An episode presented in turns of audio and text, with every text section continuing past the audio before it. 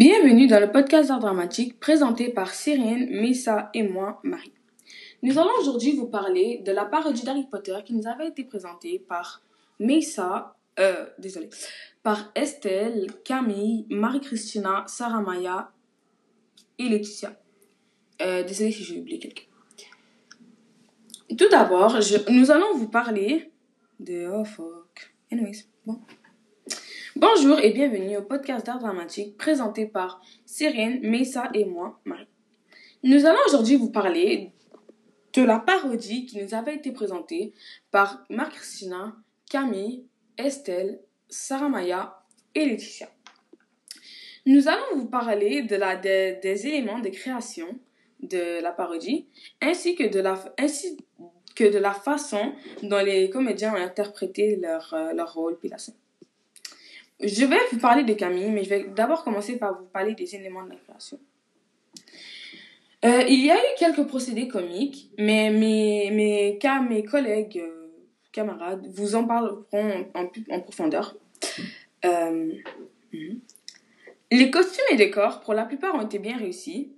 Mais pour moi, pour Camille, elle a porté un bon costume. Genre, euh, dans le film, la saga Harry Potter, euh, la, la, la, la professeure qu'elle représentait portait souvent des vieux habits, genre comme c'est une sorcière, elle portait des habits avec une longue jupe et des vestes, et c'est ce que Camille a porté. Le décor, franchement, si on aurait été dans une vraie salle de théâtre, il aurait pu être plus poussé, mais puisqu'on était juste en classe, c'était un très beau décor. On comprenait un peu que c'était genre euh, une salle d'attente ou quelque chose comme ça. Et la qualité de l'histoire, ben, on a pu vraiment comprendre que c'était Harry Potter parce que, étant donné qu'Harry Potter est beaucoup connu, juste on disait, juste par, juste en disant le nom des, des acteurs, ben, des, des, des personnages qu'ils interprétaient, on pouvait savoir que c'était, euh, ouais, c'est ça. Puis même dans l'histoire, on comprenait que, on comprenait bien. En tout cas, c'était très clair. Et la, les situations, elles étaient pas vraiment, elles étaient exagérées dans le terme où, euh, quand on devait faire le 2 mètres de distance, toujours tout le monde s'éloignait. Marie-Christina, était toujours en train de venir dire 2 mètres de distance, 2 mètres de distance, 2 mètres de distance.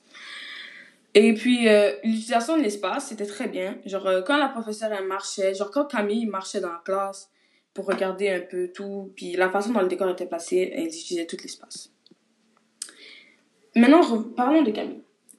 Camille était très ouverte au public. Même quand elle se mettait de côté, on pouvait voir que sa, position ne, ne nous empêchait pas de voir euh, tous tous les mouvements et ce qu'elle faisait. Elle parlait assez fort et même quand elle devait crier, mais pas crier, mais parler fort, elle, elle, elle augmentait le ton ou bien elle diminuait quand euh, il devait avoir un mouvement de silence. Sa concentration était très bien parce que même quand les gens dans le public parlaient, rigolaient et les pointaient ou quoi que ce soit, elle a, elle a continué à, euh, à être focus sur sa, son texte et sa scène.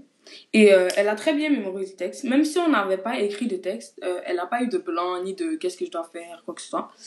Et sa démarche, sa gestuelle, oui, c'était très bien. Genre, quand elle posait des questions en classe ou qu'elle. bref, elle faisait toujours le tour de la classe et elle marchait et elle, elle regardait. Elle restait pas sur place, elle restait pas fixe.